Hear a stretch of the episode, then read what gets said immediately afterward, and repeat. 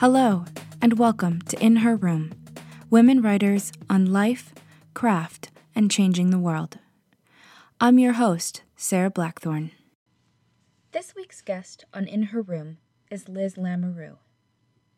An artist, writer, and creator of soul mantras, Liz Lamoreux shows up daily to find the balance between motherhood, creativity, and running a small business. She is a guide for women who seek to excavate their inner truths and leads retreats from the Pacific Ocean to the Midwestern plains. Her jewelry is more than fashion, it is a personal adornment and an honoring of our own sacred beauty. Often creating with her daughter at her side, Liz brings peace and five deep breaths to each moment in her life. Liz, it is so great to have you on the show today. Thank you for being here. Thank you so much. I'm delighted to talk with you. I'm really excited to have you on this show today. I've been a fan of your work for a long time, um, and I can remember just from your early days of blogging, and also um, I have this very vivid memory of when your first book came out, which is called Inner Excavation. Um, I just remember getting that book in the mail and having a notebook set aside just to work through it and really finding this whole other experience of um, writing and photography and and connecting with myself that's like way pre Instagram. And um, so I just have all of these really good memories connected to you and your work. And I'm just so grateful that you said yes to be on the show today. Well, thank you, honey. That means a lot to me. Thank you. Hmm. I want to start by asking you what is writing to you? Oh, goodness. Such a good question. Um, honestly, I think I would call it a lifeline, a way to um, pull out the stuff that can sometimes get stuck inside me. And if you could see me, I'm like putting my hand on my belly. It gets stuck in my belly, it gets stuck in my chest, and it gets way overwhelmingly swirling like Grand Central Station in my head. And writing helps me make sense of of living, of all of that. It's a lifeline to help me pull out one word at a time why I'm here, basically. Yeah, so I would call it a lifeline for me. Mm, hmm And you have written and shared writing about a lot of major things that have happened in your life. Um, I, I am thinking particularly of the stories that you shared around the birth of your daughter and um, when she needed life saving heart surgery at four months old, and how that really connected with readers from across the globe who maybe weren't in the same situation as you, but who could relate and share support. And some of the the offerings and the things that you've created since um, have really continued to foster that sense of community and connection that we're not alone in this world. And I'd love to know what community means for you in terms of being a writer and how that has how you create community. Yeah.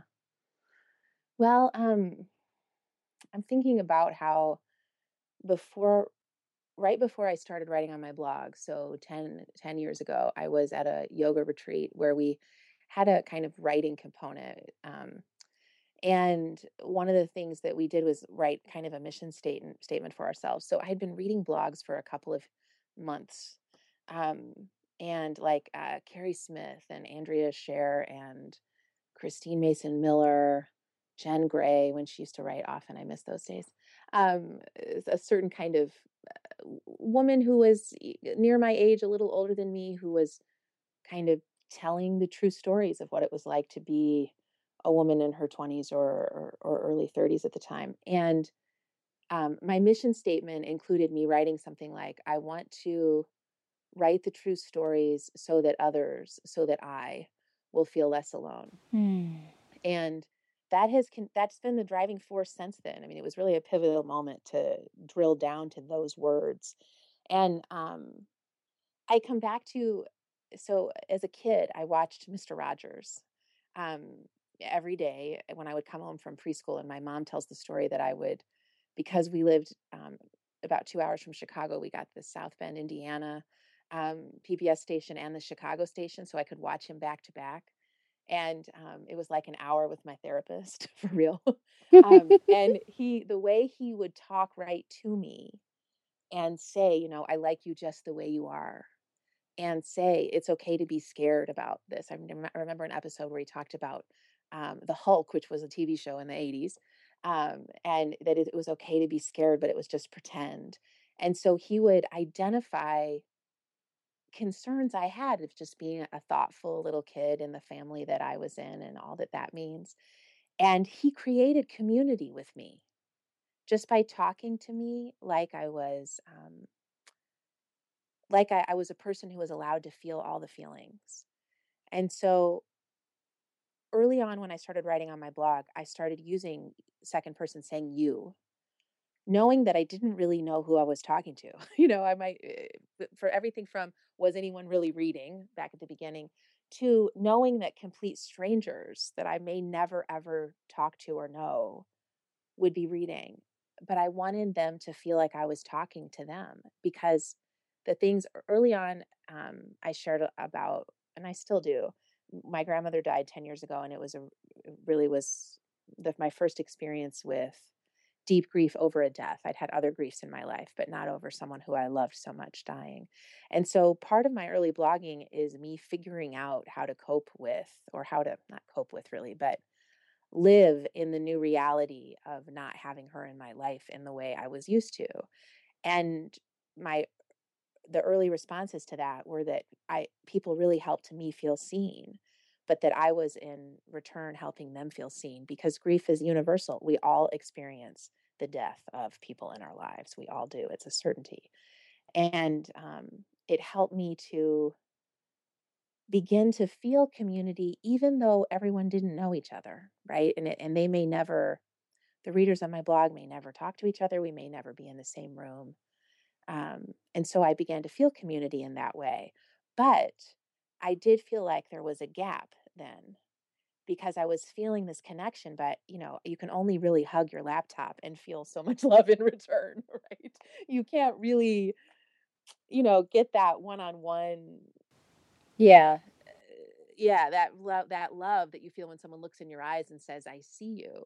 Um, and it's and it's why then I after going to a few art retreats decided to host retreats myself because I wanted to create that safe space where we could say to one another, I see you. Here's my story. Will you catch it for me? And and have, you know, the opportunity for people to say, I've I've caught this for you. Um, and maybe they don't use those exact words, of course, but uh, that's really important to me. And so I'm as, as usual, I'm very long winded with my answers, but um, I appreciate the opportunity to think about how early on that community was there between me and just one person. And that's how I thought about it. If one person could read about me telling the truth about how deeply I missed my grandmother and what a sucker punch grief could be, if one person got it, not only would I be validated that the feeling was okay to have, but they would know that it was okay to miss someone that much too and still keep going you still get to keep going too it's a choice you get you have to then keep going with that new part of your story um, hmm. yeah but it feels super important to think about 10 years later to continue to be thinking about how i can create more community that's not always online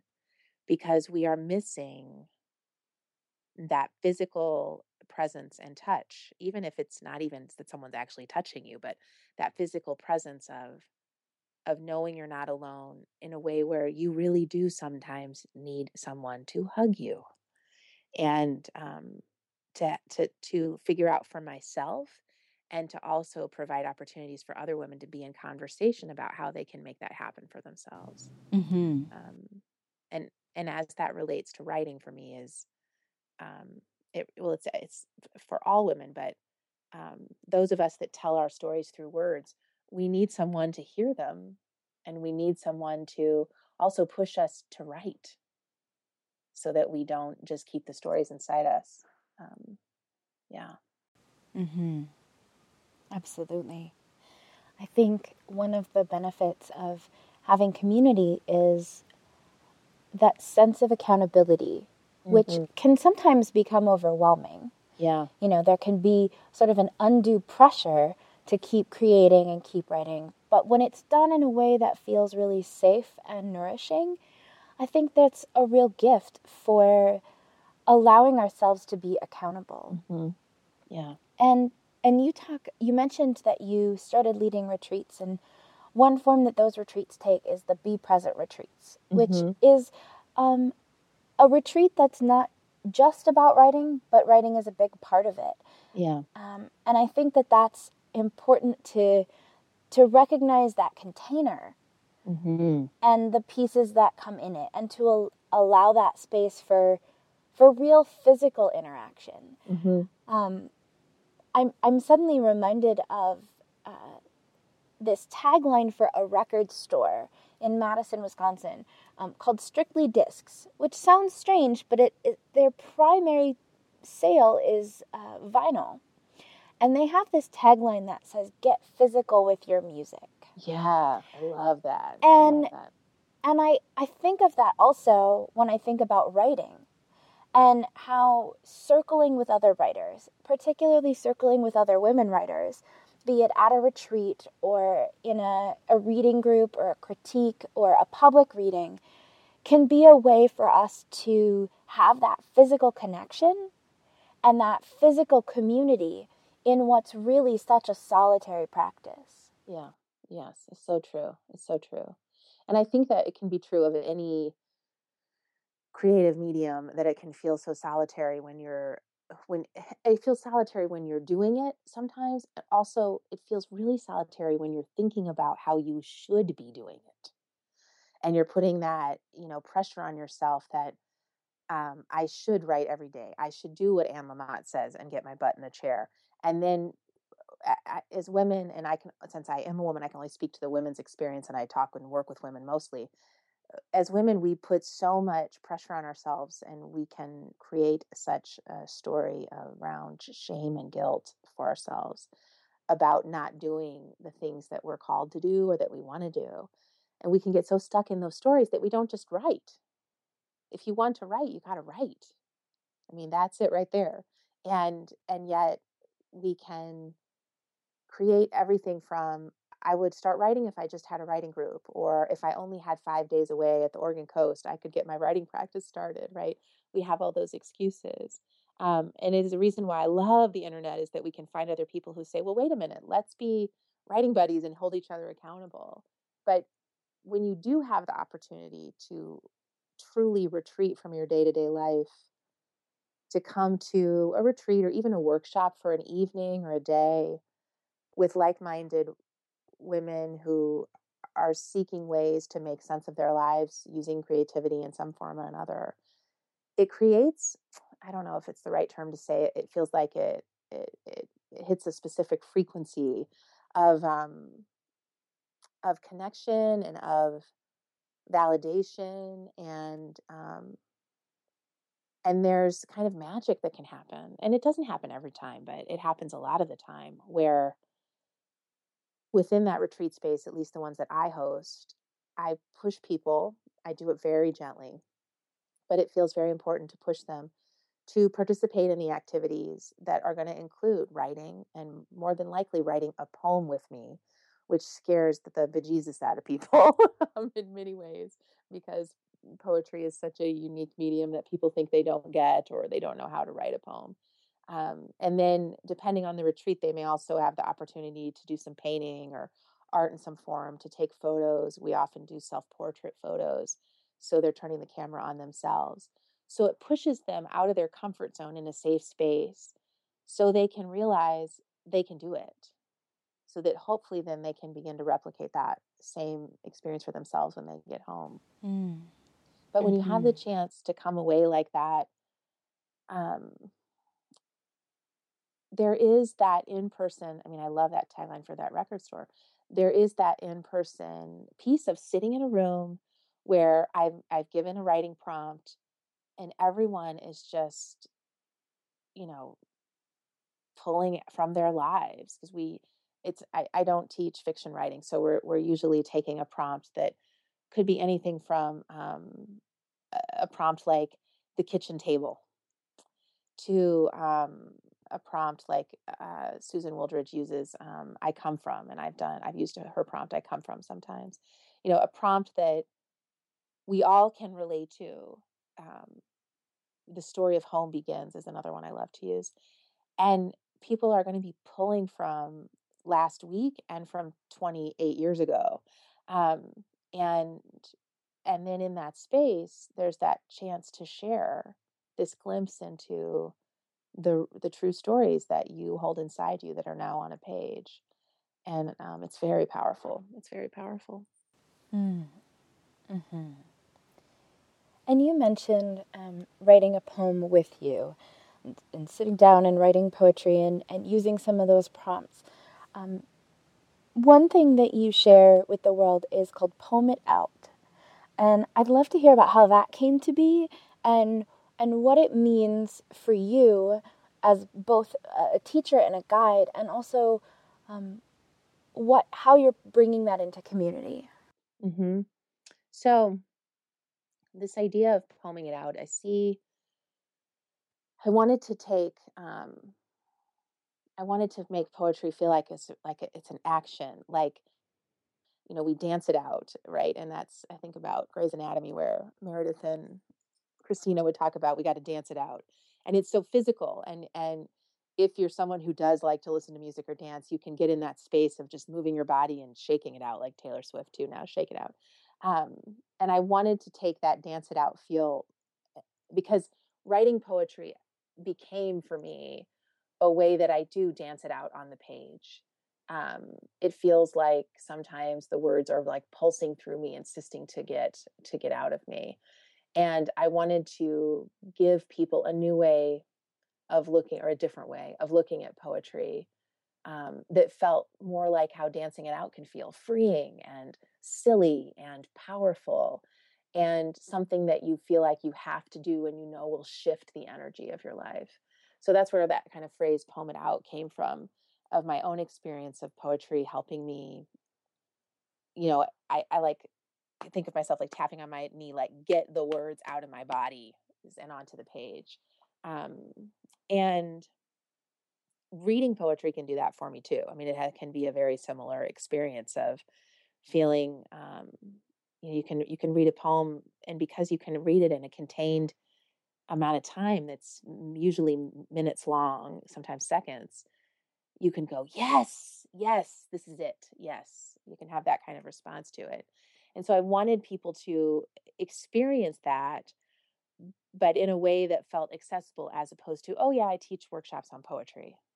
Um, that doesn't feel as accessible. And I was also really wanting to make it clear that I'm I'm not focusing on traditional poetry or what I would call um, kind of an academic poetry world. And that's a perfectly wonderful world to live in. But the everyday person who I was trying to connect with, who isn't in that world, can't always relate to it because they're just not in an academic world all the time. So I wanted it to be a practice that almost anyone can do. Um, and so, how it relates to community to me is by offering it in an e-course form or offering it at my retreats or other retreats and workshops it gives that kind of magical space that i was talking about before for people to write about something but i usually only give them a few minutes which is you know such a scary thing to a lot of people. It's usually about if i'm playing music it's usually two paul simon songs i'll play you know where i'm going to give you a topic and you're going to just write and I'm not interested in you needing to write a poem that you'll someday publish, although you might. What I'm interested in is you experiencing that magic of taking a prompt, the story of home begins. And I often use, um, I mentioned Susan Wooldridge earlier. She is um, someone who I adore and, uh, and a friend, and she teaches wonderful workshops inspired by her book, Poem Crazy. And she's she is the the writer who taught me what I understood when it came to other art forms like painting but she taught me that the words don't have to all come from my head. And by that, I mean that when you're writing, you can surround yourself with words, everything from dictionary pages to, um, I, I like to use those SAT vocabulary cards to she in her book poem crazy uses word tickets which are cutting words from magazines and taping them onto the back of little tickets like you'd get at the fair um, that you can surround yourself with words that you can then use when you're writing. And so it's fun to kind of in, in, introduce that idea to people inspired by her so that we don't get stuck on the perfect word instead of getting the story out of us. And the perfect word can come later and uh, you know i spent uh, several years of my life working as an editor so i know that world too but when it comes to writing as a form of um, as that lifeline i'm talking about you know ed- editing your work as you're going will stop you from getting the story onto the page in my opinion and so i don't even want people to be in that headspace when they're poeming it out with me i just want them to write the words on the page which is why having you know dictionary pages or circling words on a newspaper article that you like or whatever using those kinds of prompts can be super fun for people and create that sense of community of like she's making us write a poem, but we're all in it together mm-hmm. and we mm-hmm. all have these tools we're going to use. And so um, I think that, that actually making a room of people write a poem creates instant community because they're so scared of it. Um, not to laugh at them, I'm not laughing at them, but to laugh at the absurdity of how I've not really thought about it like that. But it does because we have a bit of a problem we're going to all do together, even though we're working on it individually. Mm-hmm. And you mentioned Susan Wooldridge, and I, I love that. I have, um, I have this really visceral memory of being 17 years old in New York City on a high school choir trip and going to the Barnes and Noble in Times Square and buying her book Poem Crazy. Love that. And and still having that book to this day and having carried it with me for 13 years. Yeah. But that, you know, going into a bookstore in Times Square and walking out with one book. I love that. And that book has traveled with me. Um, mm-hmm. So I love that, that her work comes in and that, that she brings that. And it's, you know, yes, it's, it's a book that's a, over a decade old, but it's still so relevant and and I still even pull it down off the shelf when I need a boost. Yeah. It's that piece of it invites you to get unstuck. And so some of the ways that I approach teaching writing can become teaching poetry, the poem it out piece and stuff can and her book can become kind of loosening up exercises like warm-ups for someone who is tackling their book that they want to write. You know, it can get you away from the preciousness of that that statement of when you say, you know, I'm working on my book. That can start to feel precious. Mm-hmm. And we mm-hmm. can also our ego can get involved in it too, right? Because uh, when a person feels a longing to write, they want to be seen as a writer. So the more I drop in sentences of I'm working on my book, I'm working on my book, the more I can feel like I'm really doing it. And that can be good but can also be paralyzing. Um, it's why, like it, it. I um, was the yoga teacher at Jen Louden's fantastic writing retreat last summer. So I was lucky enough to come along for the ride as as a kind of assistant and um, and also then take the classes. And she, when the few times when people do share their writing, she doesn't allow any feedback, positive or negative. And that's so important and powerful because, and it, and people would think, why not positive feedback? because a couple things. One, you can tell someone that it's great because you feel like you have to, when in reality, maybe it wasn't. We don't ever want to talk about that side of it.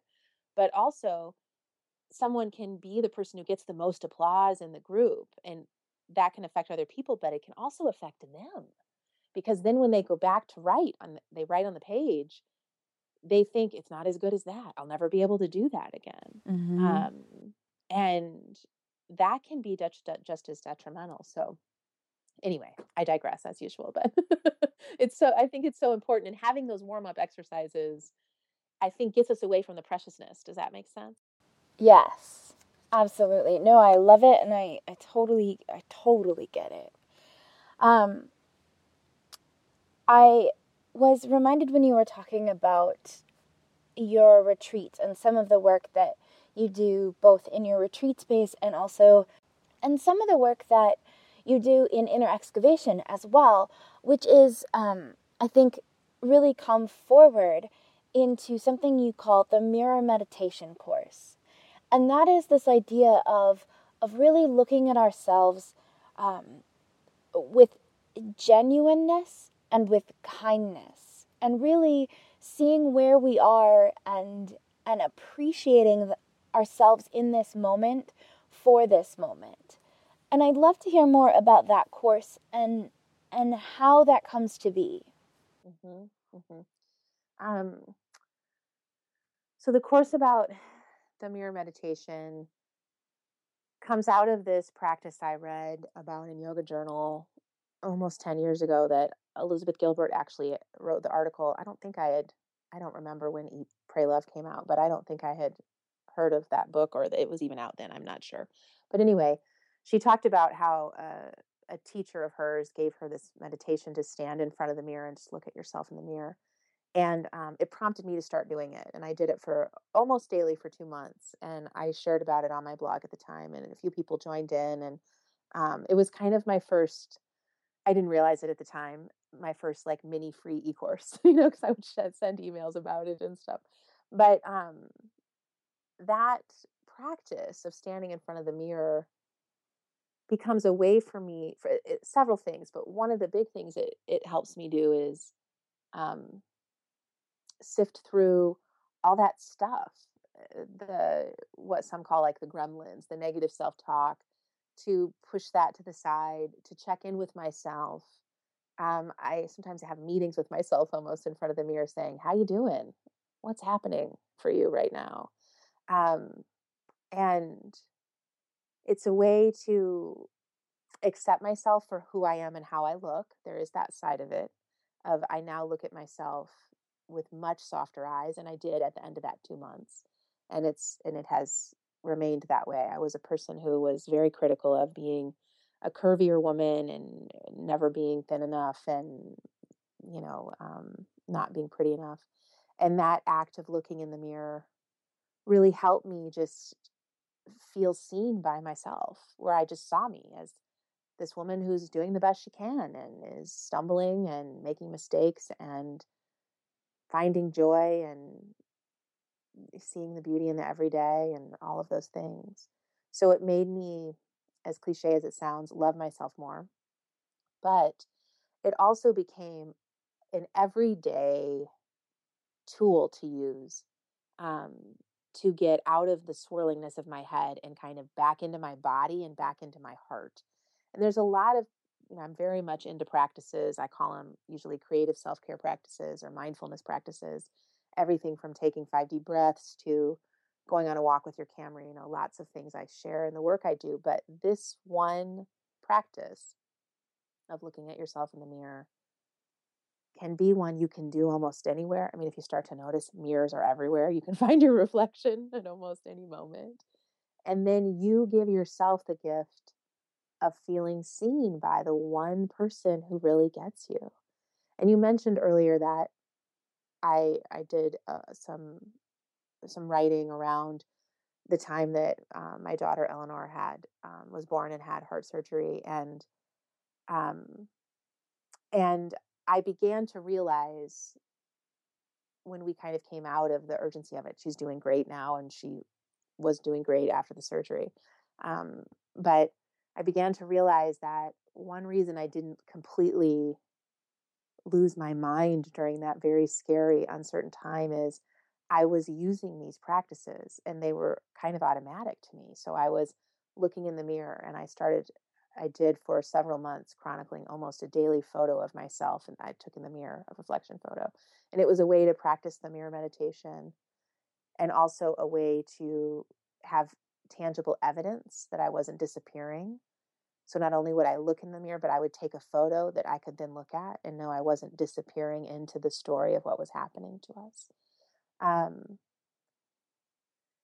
and as I started to see how those how that practice helped me so much. I knew I wanted to bring it to other people because it began to be the one practice I would say when people would say, I really want to believe I'm enough and I don't know where to begin.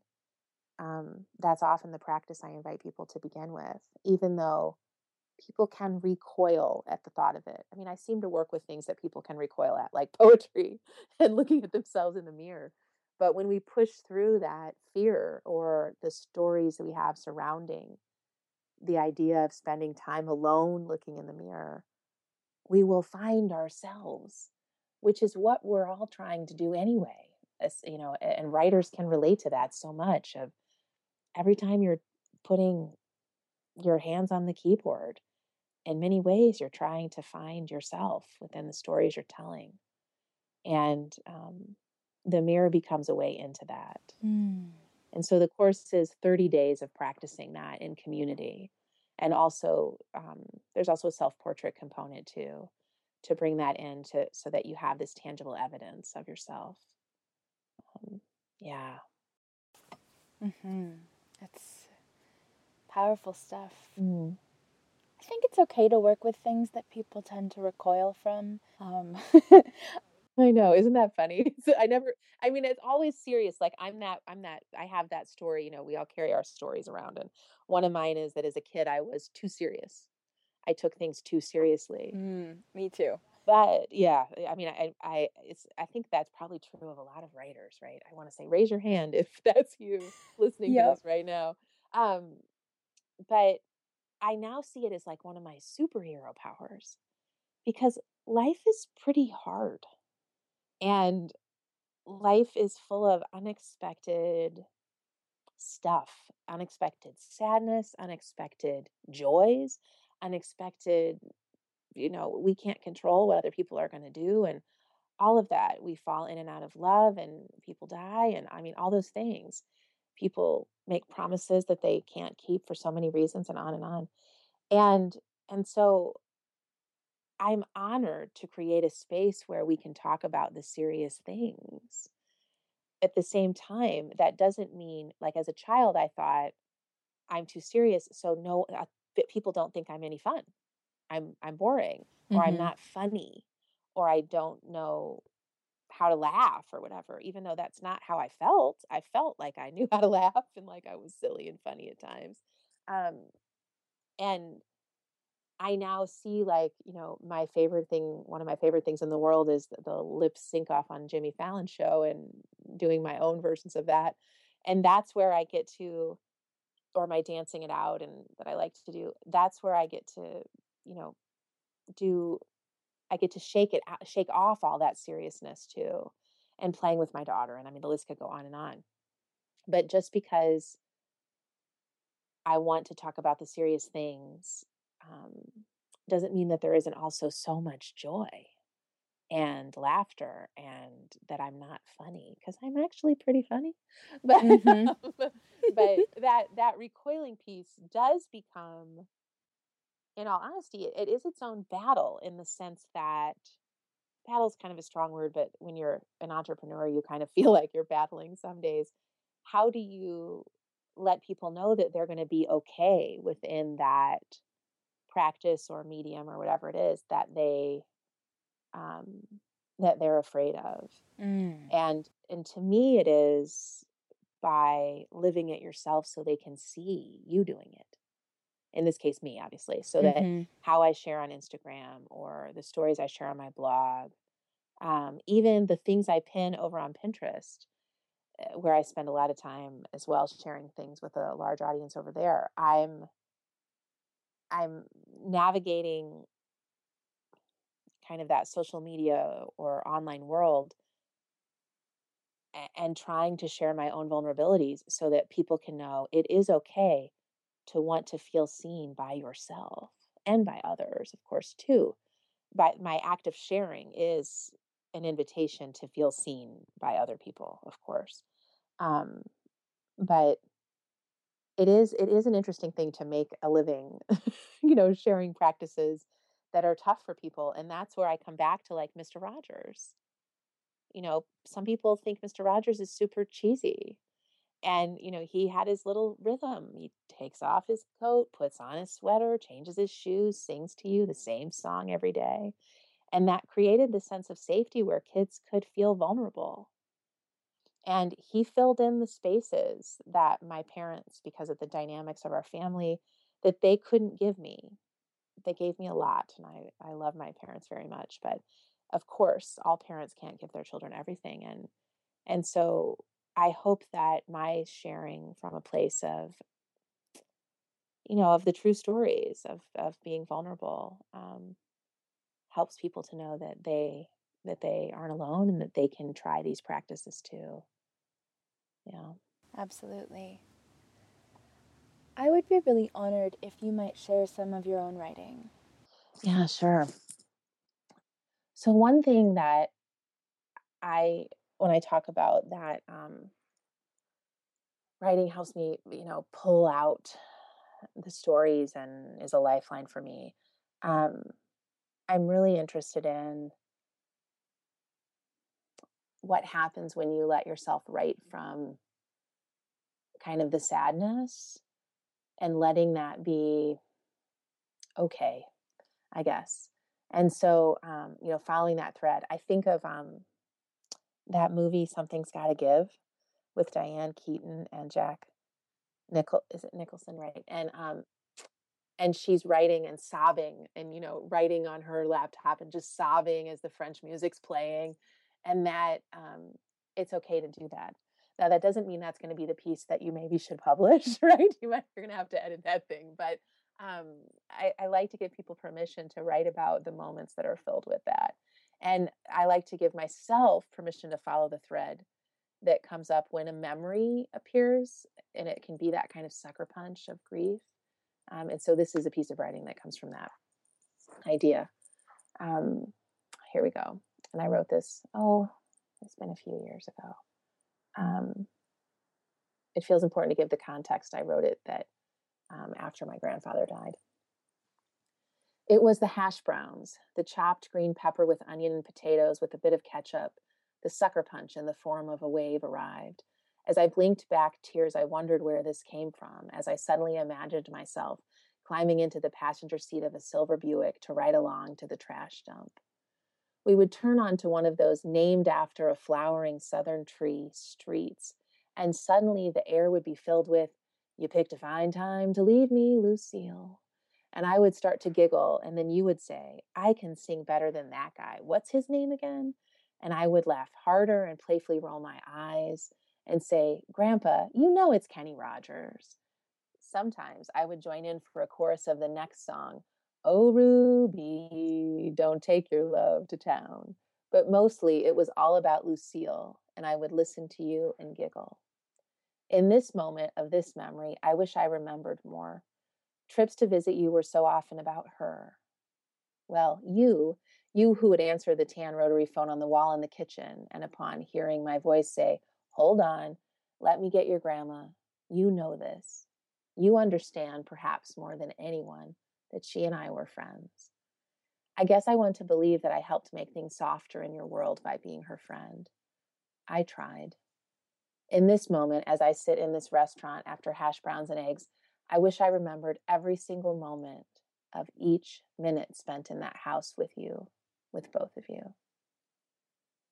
And then this piece was written a few days later that's, that continues it.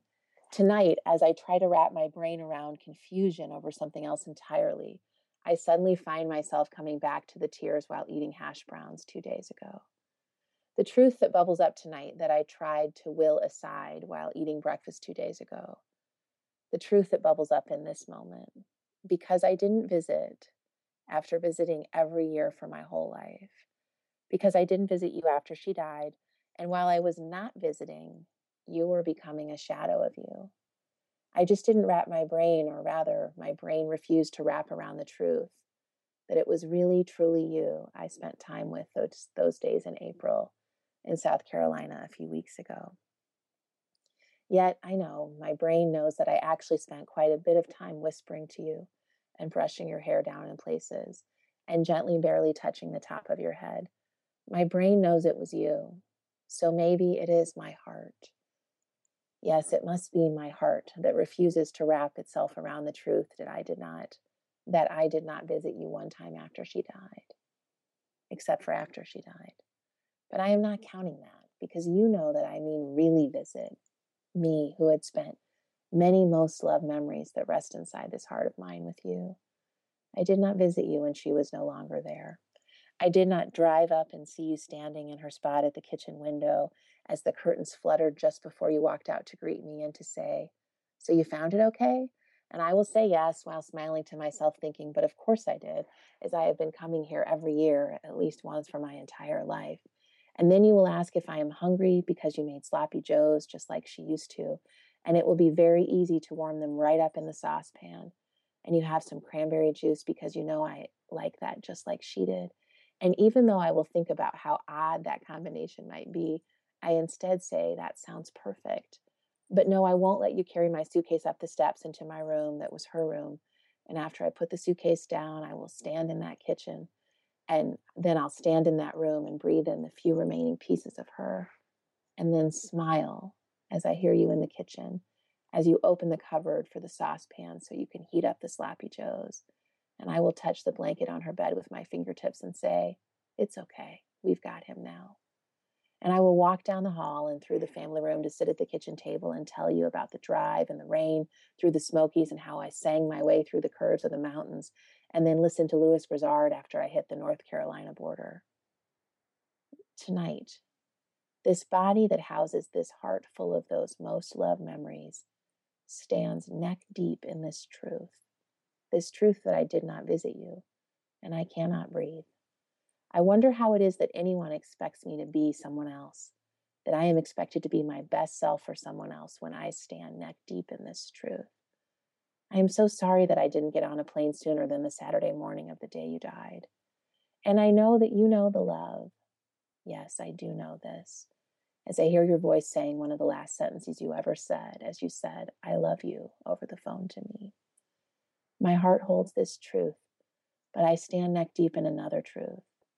The truth of knowing that I won't ever start my day waking up to the sounds of you in the kitchen with leftover potatoes that will become our breakfast. In this moment, as I hear the distant sound of a plane, and Millie settles onto the floor at my feet, and my husband gets ready for bed, and the rhythm of the fan that turns the air around me. In this moment, I close my eyes and hear distant sounds of a Cubs game and a rocking chair and a pencil on a crossword puzzle. And you look up at me and say, Cubs win, Cubs win. Want to go for a ride? And I say yes. And we turn the corner, and your voice fills the air you picked a fine time to leave me, Lucille. I reach for your hand and say, I love you too, Gramps. And you know, and I know, and it is okay. I am okay, and here breathing in and out, doing the best that I can. And I know that you know that too. Liz, I'm curious, what's the best advice you've ever received? Oh, goodness. I would love to be able to just rattle something off, but give me just a second here. Um, you know, there's that. I had a moment with my great aunt a few years ago where she said something really great that was along the lines of um, she was telling me a story about being in her I, I don't think it was when they moved out here from she lived in indiana and then they moved out to the to washington. And she said something like i just decided i was going to be myself because there was nobody else to be. And that moment i was like oh my gosh why didn't someone tell me that? When i was 14 um, and i loved that so that that I, I often use the phrase, you know, just show up as you. Um, and that phrase kind of comes out of that conversation with her of, you know, she was probably 89, 90 years old when she was telling me the story. And she was so just in in it, like there's nobody else to be. Um, it's just so fantastic. So that's probably one of my favorite pieces of advice anyone's ever given me. Yeah. Mm, I love it. well, I want to take a moment and sort of turn that question around and give you a chance to speak directly to listeners and to share some of your wisdom with them. I love that. Well, if you were sitting with me, you out there listening, if you were sitting with me in one of my favorite coffee shops at a table and we were looking at each other and drinking our tea, I would really want you to hear me say that you can just show up as you. You can tell your stories, whether you're writing them on a page, whether you're sitting with one trusted person and saying, There's this story rattling around me that I want to tell someone else, whether you're sitting at a park and um, quietly recording the story into your phone so you have it because it's come to you. You can just show up as you when you're telling those stories and let go of the need to write like anyone else, to be like anyone else, and to just be you and to let yourself have the guides that you have in your life, but know that you are the one with that brave wisdom inside you who knows what to do next. So find a way to quiet all those voices and come back to the one voice inside you that knows what to do next. That's what I really want you to tell. I really want to tell you if we were sitting together in a favorite coffee shop. Mm. Mm-hmm. Thank you. Yeah. And Liz, thank you so much for being here. It's been really it's been really special to have you on the show today. Thank you. If listeners want to learn more about you and your work, they can find you at lizlamoreux.com. And that link, along with links to everything else we've talked about in the show today, will be available on the podcast blog episode. Liz, thank you so much for being here. Thank you. So wonderful to talk about these things, and I appreciate you listening. You are listening to In Her Room Women Writers on Life, Craft, and Changing the World. I'm your host, Sarah Blackthorne. I'm so glad you're a part of the In Her Room community. Without listeners like you, the show would not be possible. On our website, in her room.com, you'll find show notes, learn how to work with me, and have an opportunity to contribute financially to keep In Her Room on the air. Next week, on In Her Room, we'll talk with writer, teacher, and lover of the prairies, Susan Carol Hauser. I'm Sarah Blackthorne. Let's tell our stories together.